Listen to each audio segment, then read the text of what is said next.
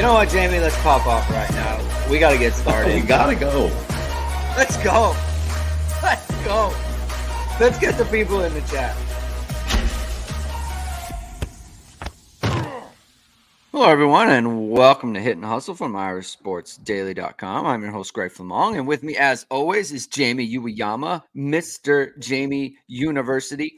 Happy Halloween, everybody. It's October 31st, and uh, it's Tuesday. We got a mailbag show. We're going to be uh, discussing questions we got from Irish Sports Daily customers about uh, all various aspects of the Notre Dame football team. Plus, we are going to talk about um, uh, Dabo going a little unhinged to start his uh, uh, as part of his uh, radio call-in show, which in and of itself is kind of unbelievable that he has a radio call-in show.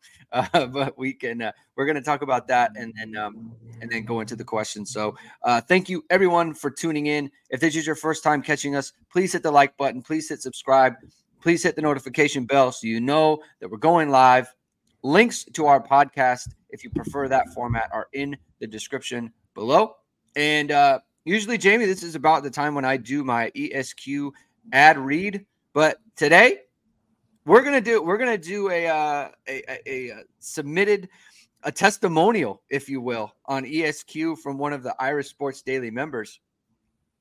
This comes from Go Fight Win ND. Went to the game Saturday, stayed a couple extra days in Chicago. This morning went over to ESQ to try on the bamboo shirt Wow, it is what everyone says. So soft, so comfortable. Abby, the manager, helped us and couldn't be nicer. He came, uh, Ga came out and said hello as well. All their stuff is just beautiful. Bought one shirt, but look forward forward to getting more. Really great experience all around. Oh, and the ISD, a 15% ISD discount. Go Irish. So look, Jamie, we we we're hawking the gear, right? We're always talking about it. Uh, we are paid to do so, but but this is a, a true testimonial from someone who actually went, took advantage. If you go online, esqclothing.com, use ISD15 in, as the promo code, you get 15% off all the online items. Um, so do that, right? Uh, this is a true thing that in this thread, a bunch of people also commented about how they're very happy with their ESQ products and uh, everything that they've they've gotten there. Uh, the shirts, everyone loves them, worn by Notre Dame's top players and coaches. So go check it out. ESQclothing.com, ISD 15 for 15% off. All right, Jamie. Um, let's see. Uh, Coach Humph. Well, for, let, let's let's uh, you, you you got a little illness going through the family right now, Jamie. Um, is your son going to partake in the Halloween festivities? Is does he is he dressing up? What's his costume? I mean, so far he's he's at back at school today. So if he's you know, if I don't get a call during this podcast to come pick him up, then I think uh then I think, you know, he'll probably be okay for today. Well, you know, well, well if we'll probably keep it short. We're not going to go too far. I mean, he's he's four yeah. years old, so right, yeah, like, yeah. But uh, uh, he's uh, he's a Ghostbuster. So uh, Perfect. just a nice, easy costume. You know what? Just good tip. Even though it's ridiculous for kids' costumes these days, the, the prices are stupid. Yeah. But uh, just a good tip for people: just get something easy that they, you can just kind of put on and like take off easy. And then that's you know don't don't get the um, unless you're unless your kid is old enough to want something specific, uh-huh. just get something easy. Yeah, my kids are. uh Let's say the youngest is Elsa which is just a dress and a little little crown, and she's got her little wand and that's everything. Uh, my son is um, Iron Man, so that's easy. Just a little suit, little mask, and my daughter's Taylor Swift. Uh, my oldest daughter's Taylor Swift. Um, so she has a dress and everything. Very simple, very simple. It's got to be a little bit more. You know, we we we got a nine year old and a six year old, so uh, they need to be they need to canvas a little bit more now that they're older but they've got a nice friend group, so that's going to be really fun. Um, and it's uh, it's you know they're, they're not really scared by Halloween or anything like that. Um, at night a little bit, like some of the houses, they can get a little bit. Uh, they play the music. Some of them shoot off the smoke, which is it's like awesome. It's like very cool, but um, it it uh it scares the kids. Um, and some things that's that scare other people, Jamie, is when you call into a talk show for your head coach And look at I, I think Tyler from Spartanburg, uh, he he definitely baited him. I mean, look at he he wanted a reaction, right? I think he went on there and, and he's gonna why are we paying you? And first of all, he said we, like, uh, excuse me, Tyler from Spartanburg, yeah. you are paying zero. So yeah, you are you are not responsible for yeah. that. That's the first thing. Why are we paying you to go four and four? Uh, as you pointed out, seven and seven in the last 14. That's probably where I would have gone with it, right? If you're going to give the fuller picture. Because Dabo last year is like, well, we won 11 games. It's like, you're well, in the last 14, you're seven and yeah. seven. 700 or I mean, four, uh, 500, excuse me. So, uh, but he, Dabo took the opportunity. I would play the audio if it wasn't for, if it wasn't five minutes long, uh, but it is long. So he went on and on about, um, you know, his accomplishments and everything. Uh, I, so I put on our text chain uh, yesterday with the ISD text chain. I kind of thought Dabo had a point. Like I, I think he was right. Um, and I mean, he was right. He was right. Yeah, I don't think you disagreed, but a little a little bit unhinged, Jamie. Yeah, so, definitely uh, unhinged. Where, where, did where did um, where did you come out on the, the, whole situation? Well, first of all, I think those call-in shows are stupid. Um, I don't know why they do it. I know, I guess it's like still a thing in the South, right? That they they do it like Saban. Um, I think Saban told off a caller last year or a couple years ago or something like that. Like it's just like I guess it's part of the thing, so you kind of have to de- deal with it. But like, come on, why are we doing this now? Yeah, Nick like, says the call-in shows are big in the South. Uh Saban still does one. He says. Yeah, they're just like okay, like that's what or screen the calls better. Yeah, screen the calls better, right? So that's that's the other thing. Like, don't don't let Tyler from Spartanburg like get in there, you know. Um, but I mean, in saying that, like and not, not Dabo wasn't wrong. Um, and I guess like the best case scenario is like he's like showing that obviously he's passionate and he cares and yeah. he's like he's uh his players are like yeah you know like hell yeah let's you know Dabo's still in so let's I'm fired up um the worst case scenario is that like they lose this weekend, and I mean Tyler might call in again. Like he might call in again, right? Like that's so the kind of thing. That, a recurring segment. Dabo talks thing, to Tyler from Spartanburg. It's like because it's different when it's like um your team is like rolling and you can just say like, listen, whatever, right? Like this is what's what's going on. It, eh, there is, you know, a little bit of truth to them being like, they gave away some of those games. Like they lost, they lost that Duke game with all those red zone turnovers. Yeah. They had the double overtime game. Like they didn't. NC State didn't outplay them. They had like three more plays that were the yeah. difference in the game, essentially. Um, but you still lost all those games. Mm-hmm. And NC State was whooping those teams before, or at least whooping three out of four, maybe dropping one or something. You know, like they got problems there. They're they're legit legit an average team. You know, they're an average or maybe slightly above average. Um, you know, because they have a really good defense. But the offense has serious problems. So I mean, when you're the guy who's on the top of the pedestal and you, you, know you're preaching this and that whatever right you got to be able to take it too and that's just part of it right like yeah. um and it's why too why a lot of these and it, it's not it's not just Dabo it's it's college coaches in general um which is one of the reasons why I've been so impressed with Marcus Freeman because he handles all this stuff so well like when it's gone bad um which makes me think like oh that's like how an NFL coach like the good ones kind of handle it you know um but the ones who are unhinged, the guys who don't last are like guys like Dabo, guys like Urban Meyer, right? Like, yeah.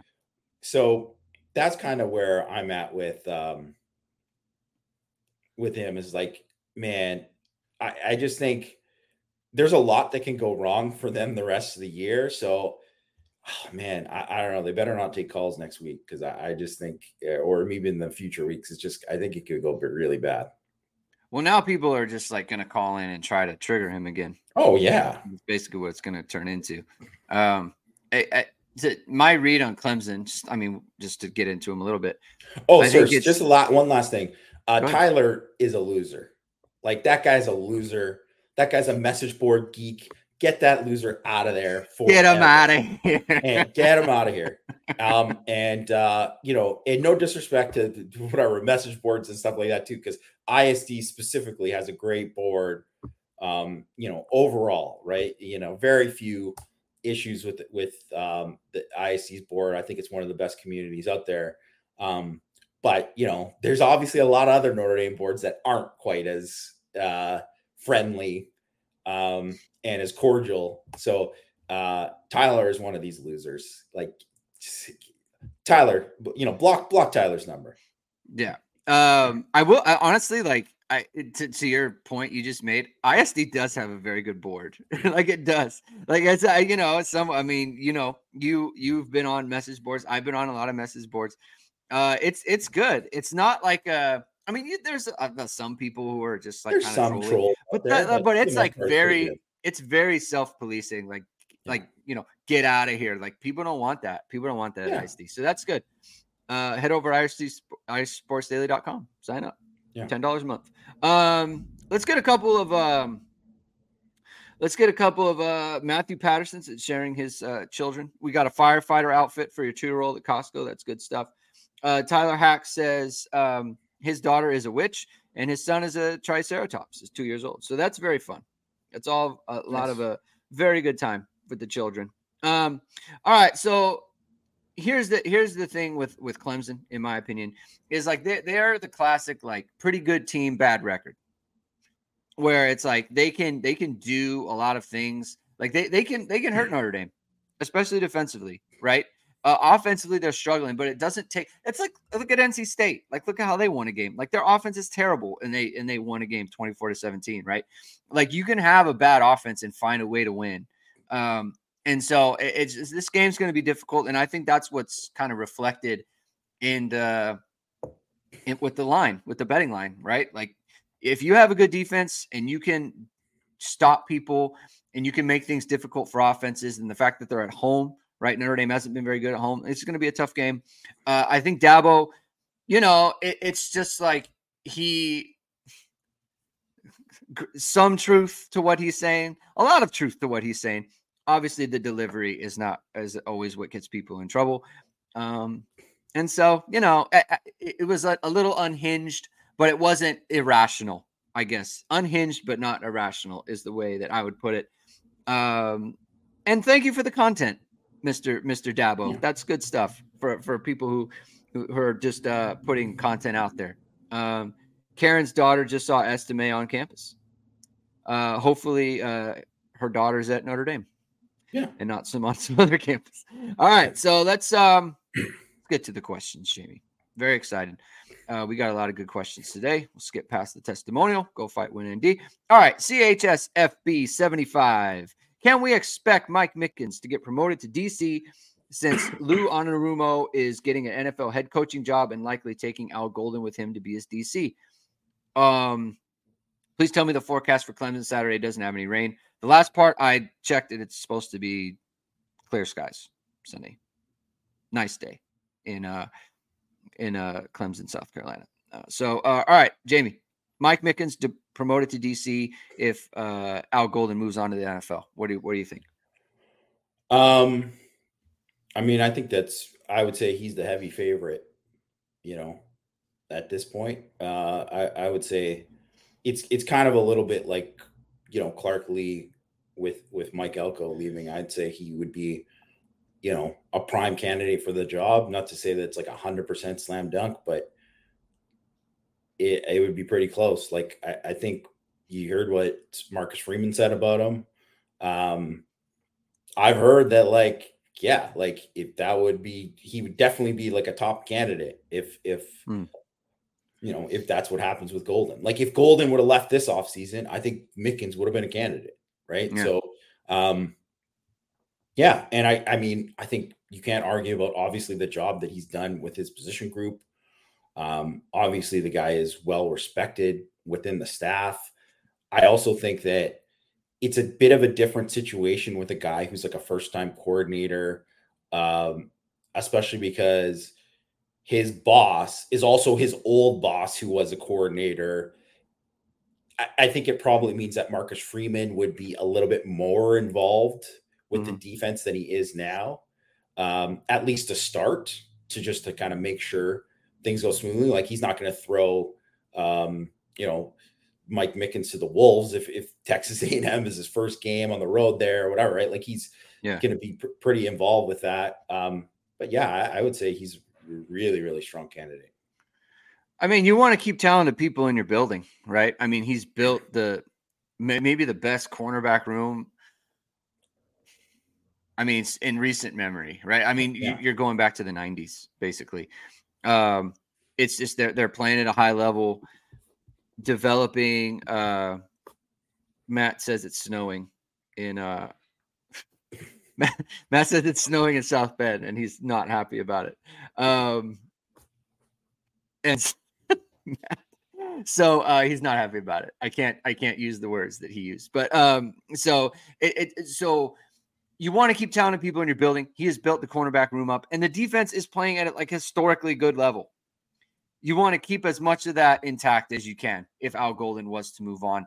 Um, there are aspects to Mike Mickens' candidacy that we cannot know, right? We don't know how Marcus Freeman views the way that he thinks about the game or the way he thinks about coordinating or any of those things. Like we, we it's impossible for us to know that.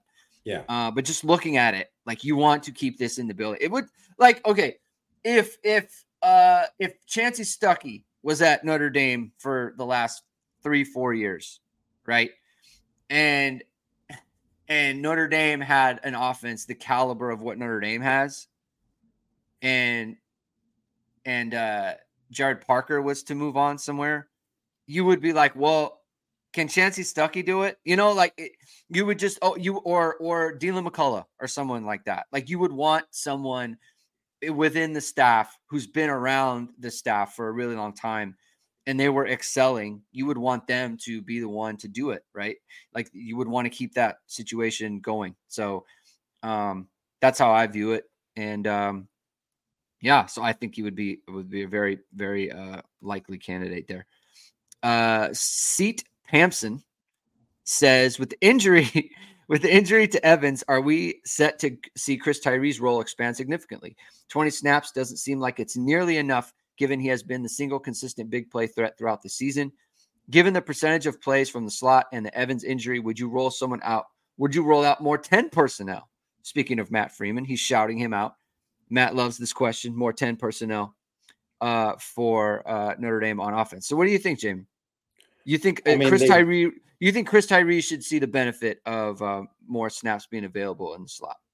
I mean, I think he, yes, I, I think he should. Like, I think that um, it probably means they will do a little bit more um, 10 personnel, but I think, uh, or not 10 personnel, but like uh, 11 personnel. 10 personnel, like, they're what have they done at like three plays this year? Like, it's could they do it a little bit more? Yeah, maybe. But like they still have depth issues at, at receiver. You know, we still Jayden Thomas, how healthy is he after that post? He didn't really look that all that healthy. After that looked better earlier in the game. Mm. Um, so I guess I mean it depends on how they feel about all the receivers. And the other thing is that like even though I'm not saying that Chris Tyree shouldn't get more touches, but how Evans was used is so like you you have to fundamentally change the offense if you're just really going to just go flip and just say, okay, well now Tyree, you're getting all these snaps that Evans got. Like, you know, that changes so much and, not really in a way that kind of fits Notre Dame, really, right? And um, so I don't think like Tyree's going to play like you know 50 snaps again or any kind of thing like that, right? Yeah. I, I don't see it. Um, do I think he should get like two more, t- two to three more touches in a game? Yes. Like I, I, I definitely think he should. Um, I just think that um, you're just going to see you know, a little bit less 12 personnel. Um, but they're still going to run it. They're still going to run mm-hmm. it, and, you, and you're going to see more of Eli Raridon in that inline role when they do go 11 Holden Staes is going to be the guy when it's out in the slot, right? When yeah. it's like line up the slot, he's going to be those guys. So he's going to have a, a, great opportunity because a lot of those times, like I think, you know, Evans won, and I, I, I mean, I don't think Staes obviously hasn't been at the level that uh, Evans has been, but I think he's the potential is there for him to be close to that level uh, right now and eventually get to that level you know, next year too. So, I mean, it's a great opportunity for him. And I, I think Staes has done really, really well with his opportunities as a receiver uh, for the most part. I think he's got like one drop on the year mm-hmm. that I can remember. Um, and he's just a different player than Evans in terms of what he can do in line, though. So, like, he's not a natural, he's not a great inline player right now. So, it's just a little bit different in how you usage, you become a little bit more predictable, to be honest, if you if you're going to use that way. So yeah. um, it'll be interesting to see to see what they do. But I mean, Flanagan is someone too that I think, man, he's really impressed what me when I when I've seen him in there. And obviously, it doesn't hurt that he caught a touchdown in that in that no. even if it's garbage time, right? Like that's no. it's a it's a good sign. Uh, so the the thing with going ten is like the the the the difficulty now of adding just kind of like a style of play that you haven't used for the previous eight games and you and you'd be going to it because of an injury not because you planned on it that's difficult right like that's yeah. asking for like poor execution and sloppiness yeah. um which is not what you want going against a defense like just Clemson. for a bowl game a little bit more time right different right so uh, for the bowl game I, I think that's something that we could see for sure um the thing that I was thinking about yesterday, and it really frustrates me that I think the situation was mishandled, is I think this would be a great opportunity to kind of put Jayden Thomas into that kind of role where it's like you yeah. put Staes in line and then you put Jayden Thomas in kind of that H back situation because he's so he's such a. Well, I wouldn't player. put Staes in line. I just don't think he's been good in line. He's, well, but, he's so you so you would so I would if I were going to do that I would play Raridon or Flanagan in line. And then if you're going to do that kind of motion thing with with the H back yeah. with Thomas, that's what I would do. Okay. All right. All right. So hmm. then you take him out of the game. But I just think you could do so much with with what in the receiving game that Evans gave you. I think you could get that from Thomas, but Thomas is not healthy. Yeah. And he hasn't been healthy. And like, you know, Marcus Freeman said it. Like he he played, he got hurt in the Ohio State game missed Duke. He played 35 snaps against Louisville and then six against USC and then 11 last week. Like clearly there was a setback. That's terrible. You can't have a set. You couldn't have a setback with the hamstring, and they've gotten it. And now you kind of need him, and he'd be a great solution for you. And it's like, well, can it be a solution because he's not healthy? So we'll see. We'll see. I, I think it could be that. Um, as far as Tyree, I think I think you can give him more. I think you can like you can intentionally target him more with the snaps that he's getting rather than him just kind of being out there, you know. And and I do think it's possible because so many of the plays that I think are available to Tyree have been going to Evans. Yeah. And so you could emphasize it different that way. So um it's a good question. It'll, it kind of remains to be seen. Uh D. Lamar asked kind of a fun question. Uh, feel free to slot this on a different day because it's it's not it's not stupid. Don't say that, Delamar. Uh, what's the dumbest way you have ever seen someone physically or mentally prepare themselves for a game? How did it work out for them? Um, I haven't seen. I haven't had too many like weird teammates that did like super weird stuff. Like yeah, like nothing like uh um, like like uh like Jobu in uh Major no, League. You know, no. like no one doing like a a ritual of that, like in no, no, no, nothing like that. And then when I mean, I mean, pretty standard stuff for most people. Like when I coach too, like people just listen to music, whatever they do their own thing. No one has like cra- I never had anyone who had like crazy stuff. I guess if like I've seen anything the craziest, it was like uh, John Henderson, the old uh, defensive lineman for the Jaguars. I don't know if anyone's seen the NFL films of him getting like slapped by the one trainer yeah, before every game. Yeah. And then he was like, let's go, like right after. It was like, Yeah. yeah, like that was pretty nuts. Um, but uh I yeah, I never had any like weird rituals or anything like that that I saw from anyone.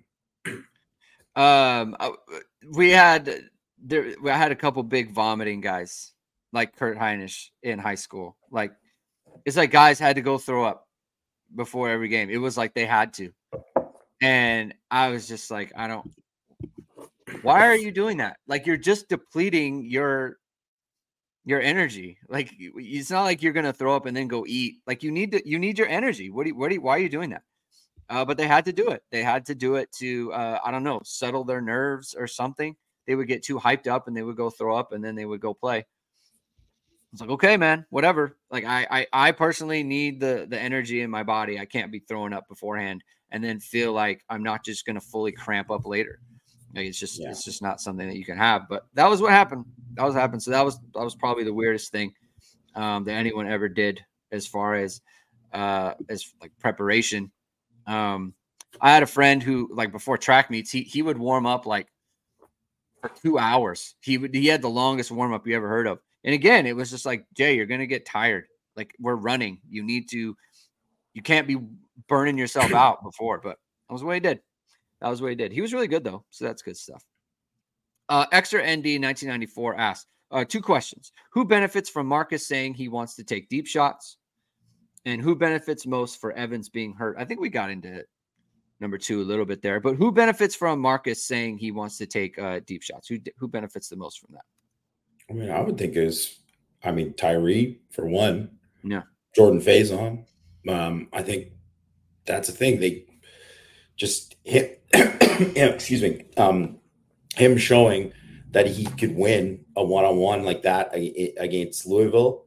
I mean, he's the guy because he's got the speed, and I think Tobias Merriweather, and I mean, I just like I just think that Tobias Merriweather him getting that one play in the game, yes, I know the game was already out of hand or whatever, but like he has three catches of 40 yards or more this year. Mhm. Notre Dame had four as a team last year. I mean, Tyree's got four. Obviously, he leads the team, but like just kind of showing you like what that presence means and what it could mean. Mhm. So I mean, I don't know if they're like, oh man, we got to take a couple deep shots to Merriweather a game. He obviously he's got to do more than that. But him making that one play, that gets him another one. You know, that's kind Yeah. of how it usually works. So I would think those guys for sure.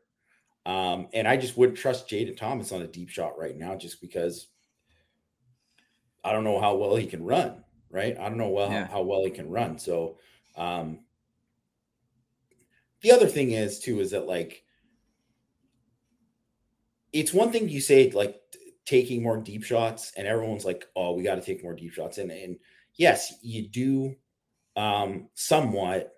Um but it's got to be more of like that play action to Flores is what they need more of right? That's Yeah. what they need more of rather than just straight like you know taking so many deep shots. Like what they're doing right now in terms of like you know you've highlighted a lot greg about like the uh trips where they're they've been getting those matchups and then Yeah. attacking the middle of the field. And obviously hartman has thrown it well which you know we kind of talked about briefly that i don't think that flores uh ran that route properly there Yeah. right but like so that pick wasn't on on hartman so i think more of that kind of stuff is definitely like what i would see I mean, that's another thing. Flores, even though he, you know, made the catch and, and run in the other, like him not running that route properly is probably like maybe he's not getting thrown to there next time. It just all that kind of stuff adds up. Yeah. Um, I think part of it too is like I think I think Notre Dame has kind of always had these opportunities in their offense. They've just chosen to go a different direction within the play. It's like, well, look- just look to the other side, right? Like look to look to this the area where it's like you can you can take a shot here. Um, I think part of it last week was like Pitt specific too. It's like they they are vulnerable. They have always been a vulnerable team. Notre Dame has always gotten over on Pitt like deep. That just the, the nature of the way that they play. And um and and I think Clemson's a little bit of a different animal, but at the same time, like if you get those opportunities, they've had them in every game. They had them against Duke. Uh, they had them against Louisville. They just didn't hit them, right? Some of them they did, right? They won the Faison. The one to Faison is the same route concept as uh as the touchdown to uh as the touchdown to uh or, or the the deep shot to Tobias, right? Or, or, the deep shot to Tyree. Like it's the same route concept. It's just that the safety chose the other direction and yeah. Hartman threw it to uh, Faison there. And so, like that route combination has been a winner for Notre Dame all year. So keep doing that. And I think getting Tobias specifically, like getting him in the slot, getting him in the middle of the field, like all their other stuff has been when he's wide. And just like whatever, whatever reason, Notre Dame has not thrown well to out out wide when it's not in the middle of the field. It's just been a problem all year. And yeah. so if you get him inside, that's where it is, you know. And so that kind of a benefits where like if you could say, well, where where does it benefit Evans? It's kind of the same thing. Like Evans run four verts with with uh with with Tobias Merriweather in that Evans spot, with Tyree on the other side, right? Like th- run verts that way, and then you've got then you've really got something up to see in there. So that's kind of where you could see, um, you know, a, a benefit from Evans going out. And we should say like it's kind of it's kind of crass and unfortunate about the game of football where you talk about benefits of someone getting hurt. Like Mitchell Evans getting hurt is like a t- like it sucks oh, for him. Sucks. It's awful. Like it's a 37 nothing game, which isn't putting anything on Marcus Freeman. Like there's starters out there all the way. Like and it could have happened any time. It's just unfortunate. It, it, it's just unfortunate that it happened. Um, and you feel for him, right? Because he was having such a great season and he was really breaking out. And this really like no matter when he comes back next year. Like it stunts the growth, right? Like you have to stop playing football. So that sucks for him. And hopefully he can get back healthy and, and everything goes well there. Um, but it's unfortunate to see him go down. Just having a really good season. He was he was kind of breaking out as a player. Uh, Brent Smith is here. He says greetings. Thanks for being here, Brent. Appreciate you uh, tuning into the show. Uh, Drew Brennan asks, the play to Rico Flores where Hartman hit him 60 yards was exactly the type of play that a lot of us have been asking for for weeks. There was a sweep fake toss, which led to the defense to the left, and then Flores was streaking to the right and was wide open. What do you think prevented Park from running that type of play in the weeks prior? It could have been sorely needed against Louisville, Duke, and uh, USC. Um, it's interesting, Jamie, because they did run this a bunch against NC State, and they shredded them with it. Um, and then it we, we didn't we haven't seen it as much against those other teams. Um, do you do you think that's matchup specific? Do you th- what what what what would you say in terms of um, why not in this why in this game and not other games? Um, I I do think some of it is like when things are going good, you you're like thinking about I'm setting this play up and whatever. I'm you know you ha- you have a lead, you're doing that, and when things aren't going as good, you're not thinking about you're not like as forward thinking as a play caller, and I think that's just pretty natural, right? So I think that's probably some of it. Um, the other part is they've called some play action stuff, and Hartman has thrown it to the wrong guy before, right? Like that, the one to Evans, right? Where he threw the, yeah. um, you know, the 50 50 ball it stays in the flat. It's right there, right? Um, and there was another one. It was a, it was a similar play. I don't I don't believe it was off of like a you know fake toss of that, that toss crack play, but there was another one to Evans or no to Flores where he just missed them, and he could have had him, or he could have taken the the one to uh, Thomas underneath. So some of it is on Hartman too, right? Mm-hmm. Um, so that's part of it.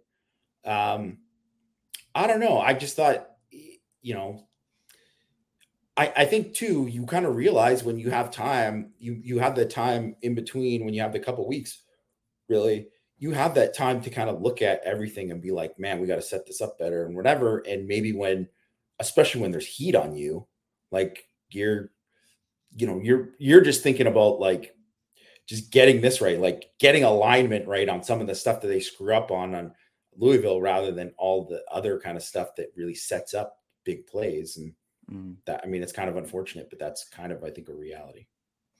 Uh, I'm simmering on a take. I, I kind of need to see how this game goes specifically. Um, but I'm simmering on a take that it just so the way that it worked out with Greathouse and Thomas going down, he Parker, he being Parker, it just the way that it went, went with with Duke and then Louisville, two road night games, uh, two good defenses. It just he they had to move Tobias off of the field into the boundary. You had to get you had to, you know, insert Flores into a much bigger role. Uh, you had to try to insert Faison. I'm just kind of thinking that Parker didn't know what he had they didn't have enough time to actually figure out like what can we actually do with these guys in these positions. And just kind of went with the bland things that he knew that they knew basically. And and once they they got into the bye and they he figured out more of his personnel they were able to self scout not just their plays but also like their personnel and figure out what they could do. Um you know, he created better offense. Because what they did do against Pitt, and we said this like right after the game, both of us in the uh, post game, like they actually were doing some very good things in the first half. They just kept messing up. Like they kept throwing interceptions, um, or getting stopped on fourth down, right? Yeah. And so I, it, but I do need to see a little bit more. Like I, I need to see the Clemson game specifically uh, to see like is w- was it just learning your personnel and what they could do and kind of building around those guys, or um, was it just kind of not being able to recognize where, how to hurt teams, right? So yeah. um, we, we that's that's that's all kind of to be determined, and we'll see. I'm actually kind of excited to see because I I do think there is decent evidence to where Thomas and Greathouse went out. He didn't know what to do, and then he had to build around it. Found some things during the bye, and uh, you move forward from there. Uh, let's see. Wex, let's see.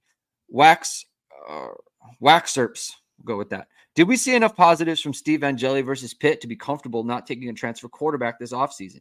He looked very poised behind both first and second string offensive lines. I'm going to ask you the question, Jamie, that I asked you before.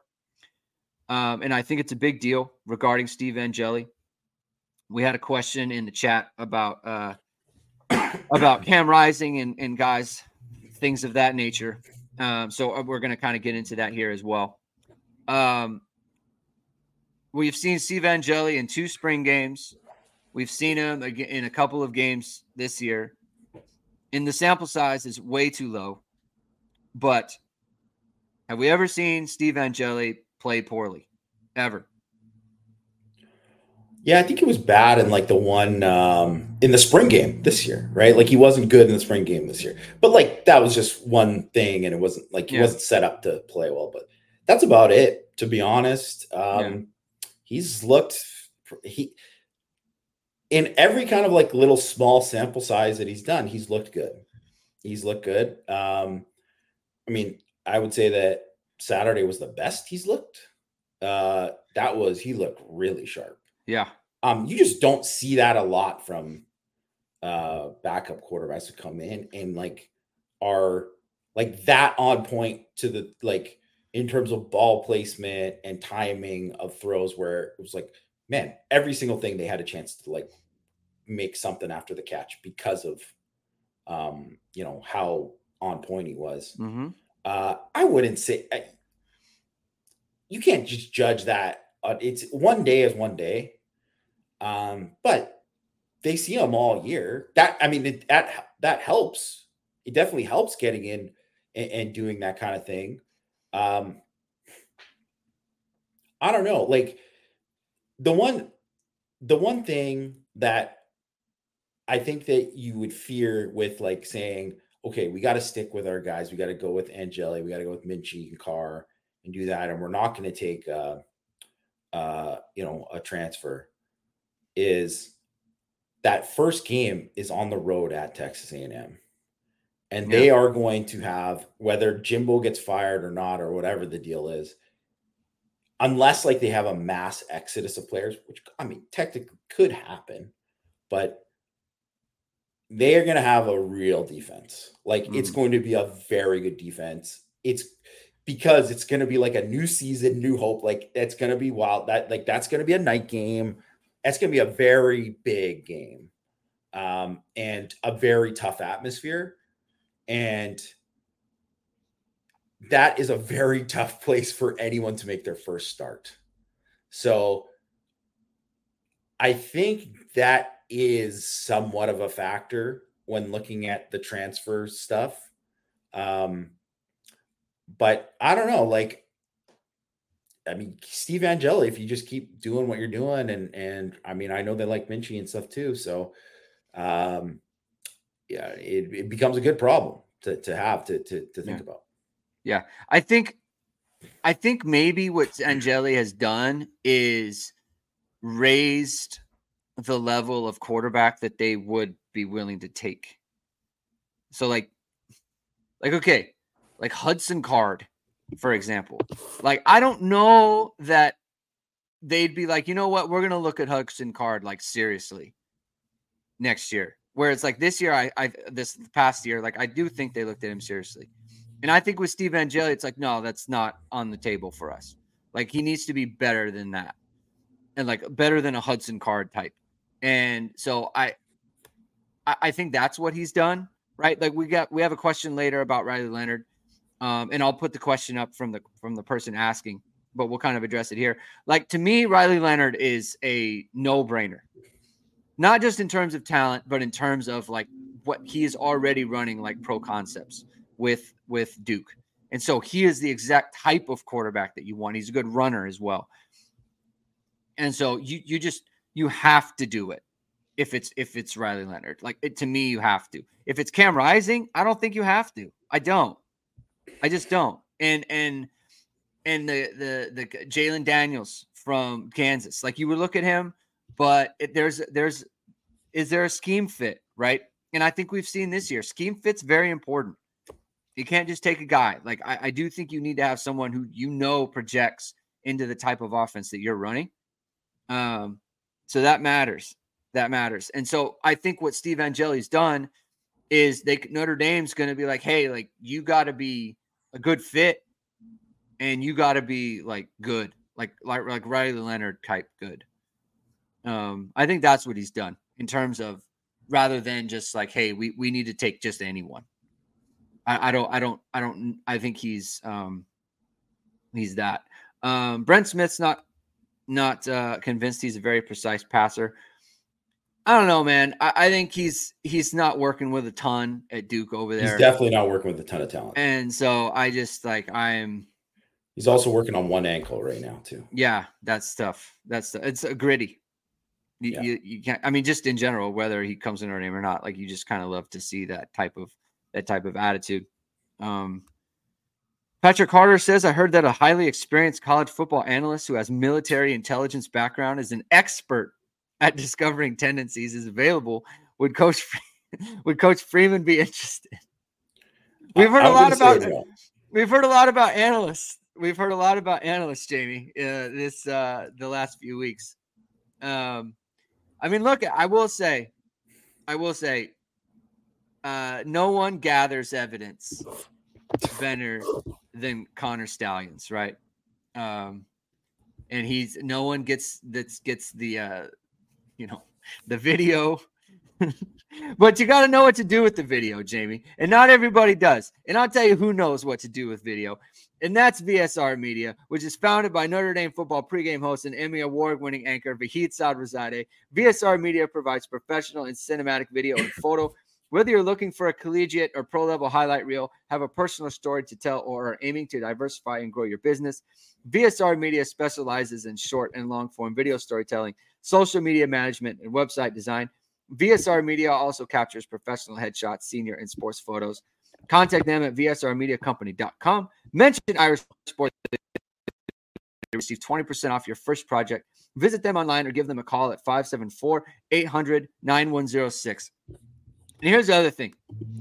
Uh, if you or anyone else, so it's like if you if you go to IS or you go to ESQ and use the promo code, uh, we will throw up uh, and you you do the testimonial on uh, the webs on the message board. We'll throw it up here just like last time. Same thing with VSR Media. Use the promo code, put it up, and uh and and we'll we'll read it on the show because that's what we like to do, Jamie. Yeah. Uh, all right. Next question. Uh, 1980 UI grad. He has two questions. So we'll get to him. Uh, offensive, offensively, play action has struggled. When I see play action, I watch the O line. They are in straight pass set. Example: the play where Hartman threw a pick and was called an RPO was clearly just play action. Not a single linebacker step forward. Does this play role in our ineffective? Does this play a role in our ineffectiveness? So let's get to that one first, Jamie. Do you have a well, problem? Oh, go ahead. I was gonna say, well, I have a problem right away with uh, Jason Garrett calling that an RPO when it wasn't.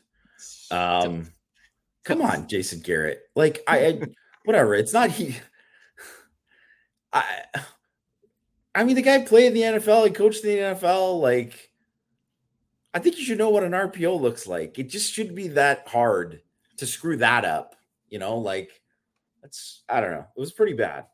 Um, you know, or if he could have even corrected himself later and it would have been fine. But anyways, um, yeah, so it was definitely play action. I didn't I didn't like that play action at all because it was it was just I think that was just basically in anticipation of like the linebackers just biting so hard off of just any kind of run action yeah. that they see from the quarterback or them just calling a run blitz and expect and, and expecting that, which is why kind of we said that like he should have threw it in the stands or throw up a 50-50 ball outside or something. Yes. Not what not what not what he did. Like that was a very low percentage throw that he he was making.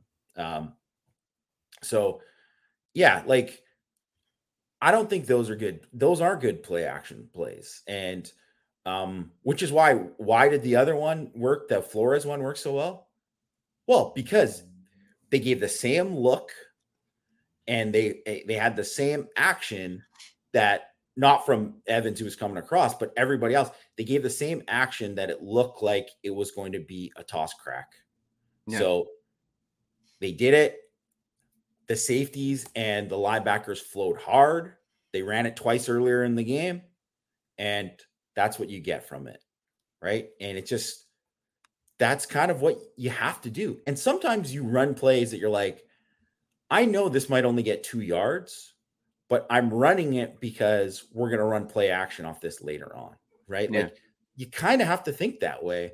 So, yeah, they need to do a better job of that. They did it in that second half. Obviously, that was a great call and a great play and great execution.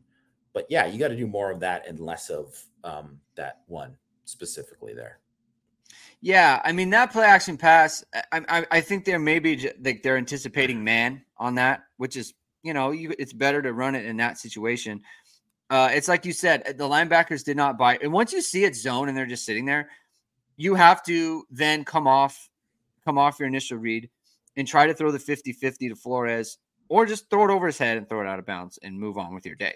You know, it's just a, it's a bad, it's a play call that's designed for man. You got zone. It's a bummer you got to move on. Which is like again, it's another thing, Jamie, where it's like, hey, if you have a man beater call on and they're in zone, check out of it. Yeah. Run something else. Like or just yeah. run the ball. Like whatever whatever. It just that's the type of thing that um that is is that remains kind of frustrating. The lack of the lack of ability to get out of bad plays and the lack of hot reads from the offense that remains frustrating. But uh, it is, you know, it, it is what it is on that.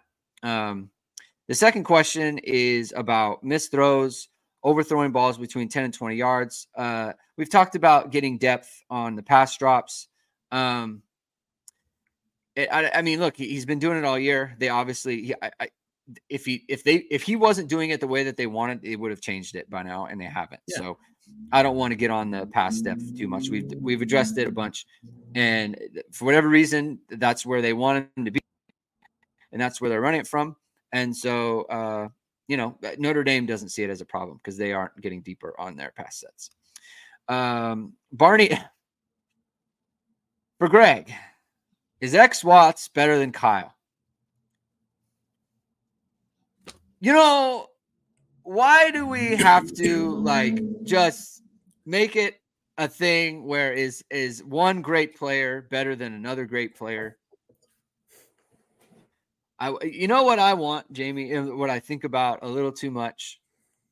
You know how the George the George meme uh, the George thing from Seinfeld, where George is just kind of staring off. He's on the pier and he's staring. Oh yeah, yeah, yeah, yeah. That's me thinking about why couldn't Kyle Hamilton just be playing next to Xavier Watts just one time, and they could have just the absolute like greatest defense in the history of college football. That's what I think about. Um, as far as who is better, uh, I think just you can't you can't duplicate Kyle's size, unfortunately. Um, I, I would have loved it if Kyle Hamilton could have played in a defense with these corners and that front seven and someone like Xavier Watts playing next to him. I think that would have been awesome. Um, it's not what happened. And so it just is what it is. They're both great players. Um, I feel a certain type of uh, affinity for Watts because in 2021, when they put him in there, I was very adamant on uh I was very adamant on like, hey, he he looks really good out there. Like he is always around the ball. He is always flying around. He has very good instincts. I think last year it was like he was continually getting better and better and better. And it was just like, hey, like especially the last few games when he was starting, uh, it was just very obvious that like, hey, he has taken the next step. All he has to do now is start making plays on the ball. And then he has done it now. And it's like now he's picking off passes all over the place. I, I think it's awesome. I, I love his game. I love the way that he plays. And uh, I'm if I'm the fund, you need to fund Xavier Watts. That's what I would say. Yeah. Make it so he has incentive to return and improve his game. Because like, I, I think there he if there's any weakness to him, it's like there is a tackling thing that he needs to improve on. Um, and that, and I think that's important. So, uh, but you know, we'll see. Um, what, what's your take on this, Jamie? Well, I think, uh, I mean, he's having a better individual season than anyone that Hamilton had at um, at Notre Dame. I think that that can definitely be argued. Um, but I also think that like he's also like you said, he's benefiting from uh, like some of these balls that are thrown up to him are because of like uh, like great pressure up front, right? And That is, and he's been there and taken advantage of it. Um, but it's different. Like he's making plays, he's making great plays. Um, but I would say like that that pick he made against Duke was probably, I think, to me, in my opinion, I don't know about you, Greg, but like I thought that was his most impressive play this yeah. year, right? How like that was just him reading and breaking on it and making a fantastic play. Um, and not that the stuff that he did against USC wasn't great, it was, but I thought that was the best uh play of the year. But some of that stuff is, you know, happened because he was like directly benefited from what's going on. And I think with Hamilton, you could see like when he was a freshman and he was kind of playing that like um on third down and they're playing three safeties and he was mm. the robber a lot, like he benefited from that. But then he didn't get a chance to really be that robber later on because of kind of where they're at and and you know who else they had. So he had to play yeah. deep a lot when they didn't really have anyone else. And like I think Kyle Hamilton, if he was put in a different situation, could have been like m- making the same amount of havoc plays as Jeremiah Owusu-Koramoah. You know, like yeah. that's easily could have happened. Um, and you know what? They're both really just like great, great players. So uh, you know, be Notre Dame fans should be grateful that they get to watch them. Yeah, for sure. That's how I look at it. CFB Hertz uh, says his tackling has been great, uh, but I ain't no expert. Um, so when he make when he tackle like look when he tackles he tackles it's it's a lot like JOK in 2019 really um where it's like when he makes the tackle it's like that's a great tackle um he also leads the defense in missed tackles with 11 uh so he's he's and some of those are product of the position we've talked about it before like safety is just kind of a position where it lends itself to missing some tackles, but he he does lead the team in that category. So look, it's just something that he could he could get better at. and he probably would with with a little bit more time. So um, it's not a huge weakness of his, but it is it is something that could get cleaned up. Uh, Patrick Carter asks um, if Kyle Hamilton and both X Watts both played on offense, who would have more touchdowns? You know what? There isn't a world where they're the Notre Dame's two starting wide receivers and they're doing numbers, and so it's just, hey man, don't be afraid. Put your best players playing both ways. Just ask, just ask Prime. Just ask Coach Prime, right, Jamie? Well, we know he's an expert. He's an expert know? on it. He's an, he's expert, an expert, who's not going to make a bowl game. He's not like, gonna, well, like pretty much everyone predicted before the season. Uh Deion, I keep receipts. Deion, you're going four and eight, probably. Well, probably not four and eight. He's probably going five and seven. But like, come on, this guy's one and zero. I keep receipts. Give me a break. You beat a bad TCU team. Get out of here. Get out exactly. of here. Get out of here. all right. Uh Duke Sinatra, four questions. Let's go. Um, all right. Uh, one, now that you've had a chance to see Rico Flores play most of the season, what do you think is a reasonable projection for his development by his senior year? Can he become a draftable player, or is his ceiling more like a really good number three? Let's go for that one first. Oh, I think he's going to play in the league. I think oh, he's he's going to play in the league. Yeah, like he's just one of these guys who, um, he's not gonna he's gonna test like decent. Um, you know, when his time comes, he's not going to blow anyone away. He's not going to, he's not running like a 4 4 or anything like that, mm-hmm. but like he's going to test season, but he's just a good player. Like he's just good. He's a good football player. He's like a good position. He's, he's good at the position. Like he's going to get better at some of the things that he's already doing pretty well. Um, he's going to get bigger and stronger. That's definitely going to happen. And that is going to make a big difference with him because he already you can see what he does as a blocker mm. and like the effort he gives as a blocker. Some of the stuff of how he's going to win when he's stronger because he's going to be a guy who wins with like craftiness rather than just straight up like athleticism. Like what he did to uh, Davis Igbinosun in the on that touchdown against uh, Ohio State. Yeah. You'll just see like a lot more of that kind of stuff from him over the years. Um yeah, he's going to play he's going to play in the league. I mean, is he going to be a high pick? Probably not. Um but he he he will play in the NFL. Like he's just one of these guys. Plus, he is a very very smart kid. He's yeah. a very very smart kid. Um so it, yeah, he'll he'll be in the league and he'll be like uh, though the way that I would kind of compare it to is kind of like TJ Jones, where people were like, mm. no, TJ Jones, yeah, he's a nice player. And then obviously had the big senior year.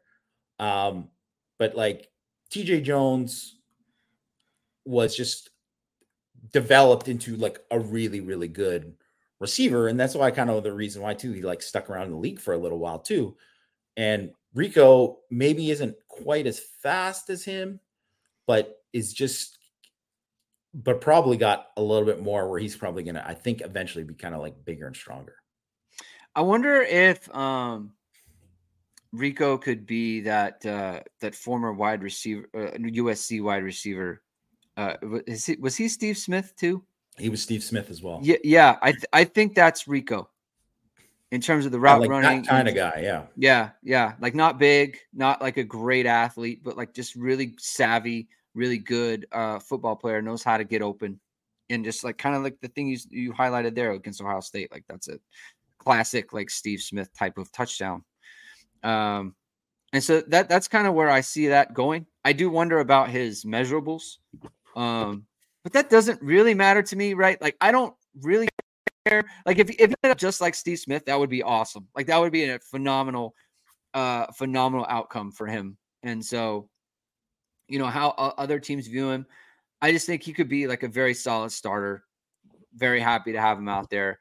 Um, you know, he look, he's a freshman, right? Like, and I think we've seen a lot of things where it's like if he was if he if he in a normal situation where he had upperclassmen ahead of him and he came in and did the things that he's doing now, like you'd be very happy, right? Same thing with Jaden Greathouse. You know, like he he doesn't he's not ready to be like I'm going to be someone who has 90% of the snaps and the, the passing game kind of counts on me to be like a successful passing game. That's not what he that's not what his role should be. Now that that is his role, and it was his role against Louisville and Duke, and, and it didn't go that well. Um, but that's like not a reflection of him. It's just a, a reflection of circumstance. And I think that's kind of true of uh, Merriweather as well, right? Even though Merriweather's older. Um, so that's kind of how I view, how I view him. Uh, would you move uh, Junior Tuihalamaka back to inside linebacker in the spring? No, I wouldn't. Um, one, I just think if you just be like, so you just wasted a, like a year and a half of moving him to Viper. Yeah. Um, I, like unless they unless if I was him, unless they said like, hey, you got a real chance of starting here, then or, or we, we think you you'll be the starter, why would you do it? Like, why would you do it? Because it just doesn't really make that much sense. Because I mean, you got guys like like Bowen. I think Drayk Bowen is like if so. Assuming JD Bertrand leaves, and who knows what will happen with Kiser and stuff too. Like, I think Drayk Bowen has a good shot at being the starter at Mike um, next year. Mm. And why would so he had this year of like working as a Mike linebacker, uh, and then you're gonna be like, okay, well now you're back, and it's like, okay, we'll get used to this.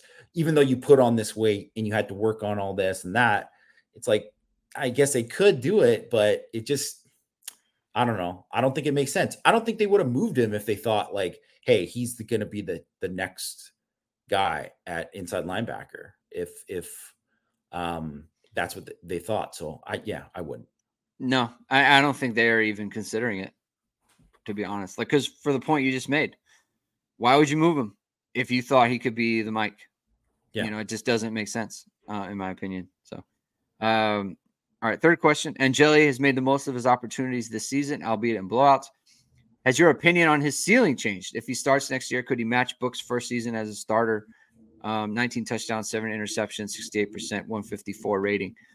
Uh, who who who is your comp for Angeli? Let's put it a better way. Who's your comp for him? Who do you see him most like? Um, gosh, who did I put my comp? I can't remember who I my comp for him as a recruit was.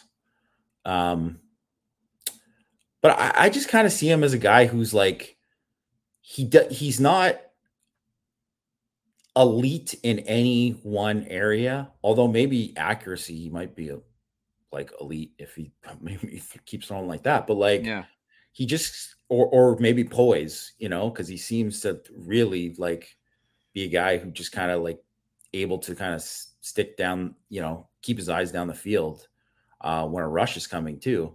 Um, but he's, you know, he can run, he can escape. He's got like a good arm, not an elite arm, but a good arm. Um, I don't know. I I I like him. I think it's that book year because it's it was like a three abbrevi- year, abbreviated year. Yeah, yeah, right. So I don't even know what like uh, comparing the stats. It's like I don't know. And then the other thing is too is that like I think Notre Dame's going to have a team that could really, really contend next year. So they need like a plus plus quarterback. Like he he's got to be really good. So if I I don't know where uh okay, Brandon Allen, sir. Uh thanks for looking that up, Tyler. Yeah, Brandon Allen, who was like a very good uh quarterback uh for Arkansas. Right? Like I think Angeli could easily be that guy um, and be end up being like a good good starter for Notre Dame, but like where he's at next year, it's like they need him to be really good. They need whoever it is to be really good. That's kind of where Notre Dame is at at the program right now. Like they need that guy to be very good. It's you can't just like wait for the next guy to be like there. You don't want to be like Kenny Pickett and Kenny Pickett takes four years to have a good year. You know, like you don't want to you don't want to get into that. Yeah. Um, I'll let that stand. I think that's good analysis, Jamie. So we'll let that stand. Uh, number last question from Duke Sinatra. Purely on their work as defensive coordinators at Notre Dame, how would you rank Golden, Elko, and Lea?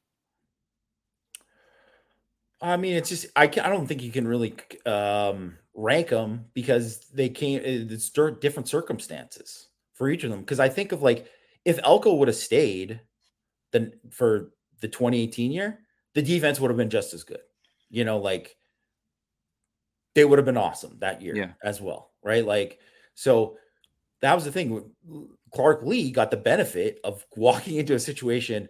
Uh, they were literally first in um, returning production on on defense that year, mm. um, and they had all these guys coming back, and then they had, uh, you know, all of these defensive linemen that were like stud guys who are going to be NFL guys who are going into year three who were like ready to make a jump.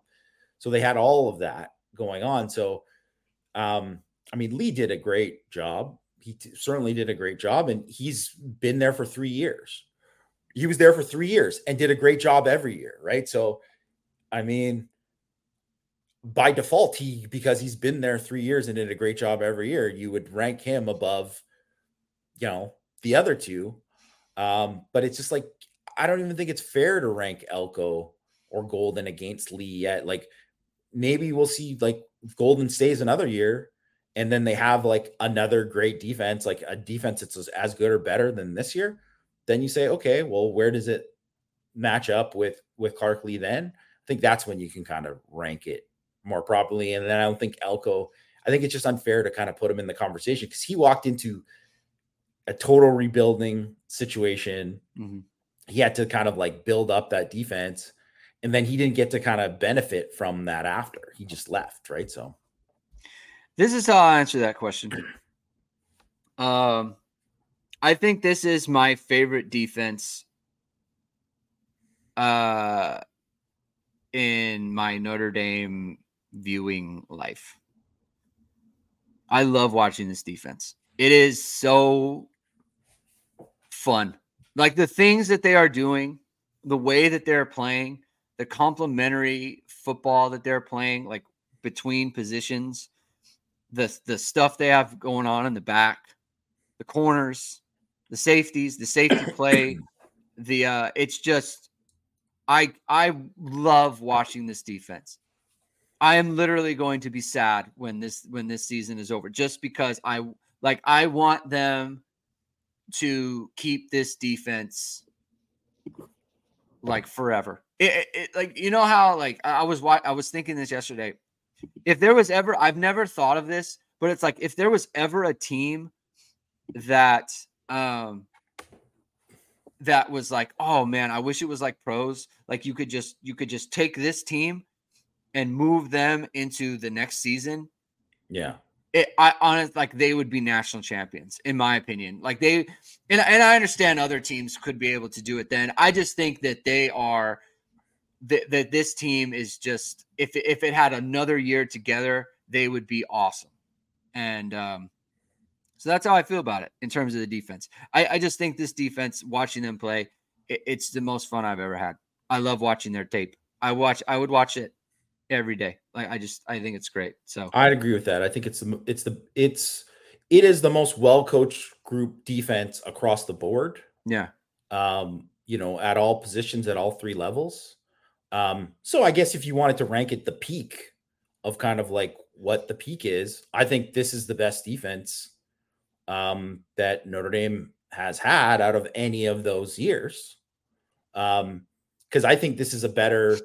I don't think this has defense has more talent than the 2018 defense uh overall, but like I think this is a better coach defense. Like yeah. are just or or they execute the defense better yeah. is what I would say. And what which is which is what coaching. which is which is coaching and it what's what's also makes the end of the Ohio State game like that much more difficult that it was this defense that that gave it up at the end. And it's just unfortunate, right? Because like the play that DJ Brown didn't make, it, it's it's really bad because it was such a good play call, and DJ Brown executed the play so perfectly and he just didn't make over, the yeah. the last step. You know, it, it, like I've wanted to break the play down for people, but I feel like it's salt in the wound, so no, I haven't. It. But it's such a great, oh God, it's such a good design, and he absolutely baits this kid into throwing it right to him. And and and uh Golden made the perfect call at the perfect moment. God, it's such a it's so upsetting. It's so upsetting. But yeah, I love this defense. It's great. Um all right. Uh Water MTJ. Out of the twos, what groups have imp- have impressed you? Which individuals from these groups have really stood out from limited reps? Um, so let's do that, and then we can do strength and conditioning names because I, I haven't heard, but you, you've always got some names. So who of the twos? What units and what individuals? Um, I I mean I, the corners obviously. Um, yeah. You know they got to really be highlighted um, in in this game. I mean it's different because you know really like if you're looking at who has kind of played a lot, you only really get the defensive line uh, rotation, right? And I think I've liked what I've seen from the twos, like for the most part from the defensive line, but there's obviously a clear drop off between um, that group and the starters, right? Like Nana has played better and and played pretty well recently, but mm-hmm. he's clearly a notch below like JJB, right? And um, you know, Rubio is obviously not as good as Howard Cross. And like, but I like what Gabe Rubio has played in yeah. the game. And I like, I don't know. So it's not not many of the twos play that much overall. And I don't want to judge judge guys just of like based based on um what you see in kind of like garbage time because like those old linemen, it's like, man, it's just not a it's it's such a weird situation to kind of get put into. It's like you're cold, and then all of a sudden it's like, okay, now run it down the throat of these guys, eh, but they're keeping their starters in. So it's yeah. like, you know, it's it's just and it's not to say that some guys don't look good because like you know Stroud looked good in, in mm-hmm. this game, right? Um, and then he came in a little bit earlier and looked good too. But um, I don't know. I just think it's like it's it's it's hard to say. Uh, the tight ends, I guess, because those guys like, I mean, yeah. if Staes is your two tight end, he's a pretty good player. You know, Flanagan looking pretty good. I think Raridon had his best game. You know, looked looked the most comfortable he did blocking in this game. So um outside of that, I mean, oh, and the backs, obviously, right? Yeah, like just you know, that's that's kind of where I'd put it. But I I don't I don't know about you, like it's just not enough reps for me for for the other guys. Yeah, I would agree with that. Um, I think the two the backs, like assuming Estime moves on, uh, I think Love and Price have potential to be in all time backfield. Um, like in the history of this the school. Um, and I think I think the the Christian Gray with Ben Morrison next year has a chance to be an all-time corner tandem. Like even better than the uh the Cam Hart version this year, which is insane because Cam Hart's playing at an incredible level. But C- Christian Gray seems special. The length that those two have are just like it's rare. It's super rare to have length like that as your starting corners. Um, and, I, am projecting Gray will, will beat out Mickey for that job. Um, I think Mickey could have a, a nickel role or something. He'll he'll he'll play a lot. I, yeah. I think Mickey will play a lot next year, but I think I think Gray and, and Morrison are going to be the two. Um, and those are those are them. I mean, those are the guys that like the main ones, like you said, who just like have really stood out to me. It's like could could be all timers, like just you know in in the history of the school. And I that's kind of that's kind of insane, but I, I just think that's uh, I think that's the case. Um, Rockney75 asks, any chance Rylie Mills uh, returns for one more year? Who would be the key two, three players for Marcus Freeman to recruit to return for another year? Um, so what do you say, James? Uh, oh, because I forgot about the, the strength stuff. I heard uh, a couple things before about it, but I can't remember off the top of my head. So I'll bring it up on another podcast in the future. Okay. So, uh, yeah. Um, but I don't think it's like anything decided or anything like yeah, that. So yeah, yeah. Just whatever. Just heard a couple names potential, but um, I mean, I think there's a chance that he comes back.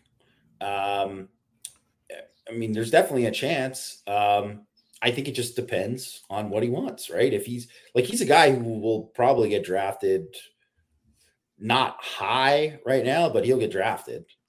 Um, you know, and uh I think he's a guy who could probably get an invite to the senior bowl and and you know do pretty well there and all that kind of stuff too. So it just kind of depends. Like, I guess it depends what grade he gets back, all that. Obviously, he doesn't have like he's played really well, but like the numbers aren't like unbelievable. Like the box score stuff isn't unbelievable for him. So it just depends what he thinks. But I think he could really benefit because I think he could have like a big, big jump. He's made a big jump this year, but he'd have a bigger jump if he stayed. So I don't know. Would see, would see, but yeah, he certainly would be a key guy to to stay. I think, I think X Watts, Howard Cross, um, Mills. I would say like CFB Hertz wrote those as the three. Yeah. Um, I think those guys would probably. I mean, you could argue that. I think you could say Marist Liufau in in that in there too. Uh, I mean, Chris Tyree certainly is a guy like they want to get back. Like that's a guy that they should really, really work to get back. Um, I don't know. No one else at the top of my head. I mean, other guys can stay. I mean, Bertrand obviously would be good to stay, but I just have a feeling he's going to go because he's like started yeah. for three years and he's been a multi-time captain and all that kind yeah. of stuff.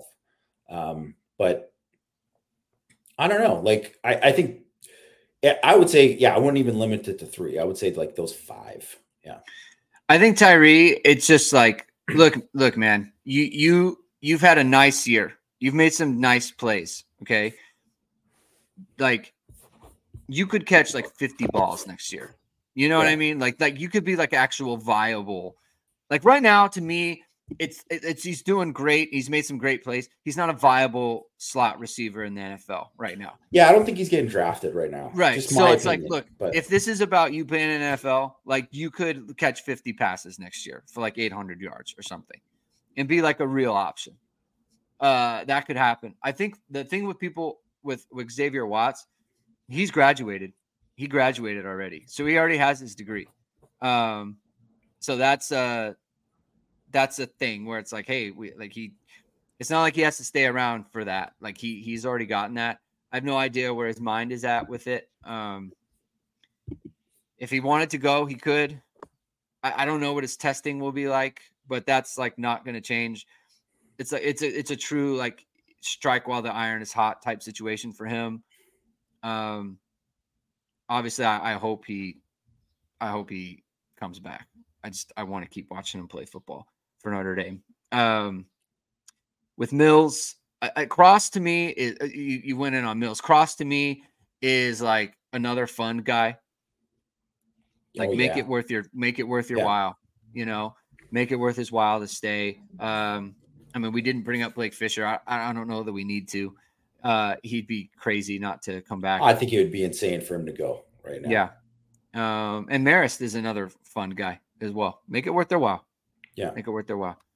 Um, and this is the last question, Keenan Knight. What would you would you take Dukes Riley Leonard or roll with Angeli Mensah next year? I just wanted to bring up the question because we um we uh we kind of answered that already. We've we've gone into that. So um it's gonna do it for questions, Jamie. Fun show, another fun yeah, show, another mailbag cool. show. That was great. Had a really good time. Uh, we'll be back on Thursday. Uh, are we gonna have the the Clemson guy, Jamie? I don't know, but I got plenty on Clemson if he's not here. So we got a lot on Clemson. We got a yeah. lot to talk about with Clemson. Dabo's probably going to talk again. Maybe he'll say something else. So uh, check us out on Thursday. Uh, check us out. Check out uh, Irish Sports Daily YouTube show. We're going to have a show with uh, Dara Mabrey out, Dimes with Dara. We're going to be talking about the women's exhibition game yesterday and uh, previewing um, previewing the game in uh, Paris. Hannah Hidalgo, Jamie she's it. She's I legit. mean, she's her, if that's what we're going to say with yeah. that. I mean, eight of nine, 20, 23 points, I believe it was. Uh, seven, seven rebound or six rebounds, seven assists, five steals. She's got it. she's got the stuff. So check that out tomorrow. That's going to be on the YouTube feed. That's where you're going to want to hit the like, hit subscribe, hit the notification bell. Check out that show tomorrow. Check us out on Thursday. Uh, happy Halloween, everyone. Have a good night with your kids, and we will talk to you to, uh, tomorrow and on Thursday. Keep hitting and hustling.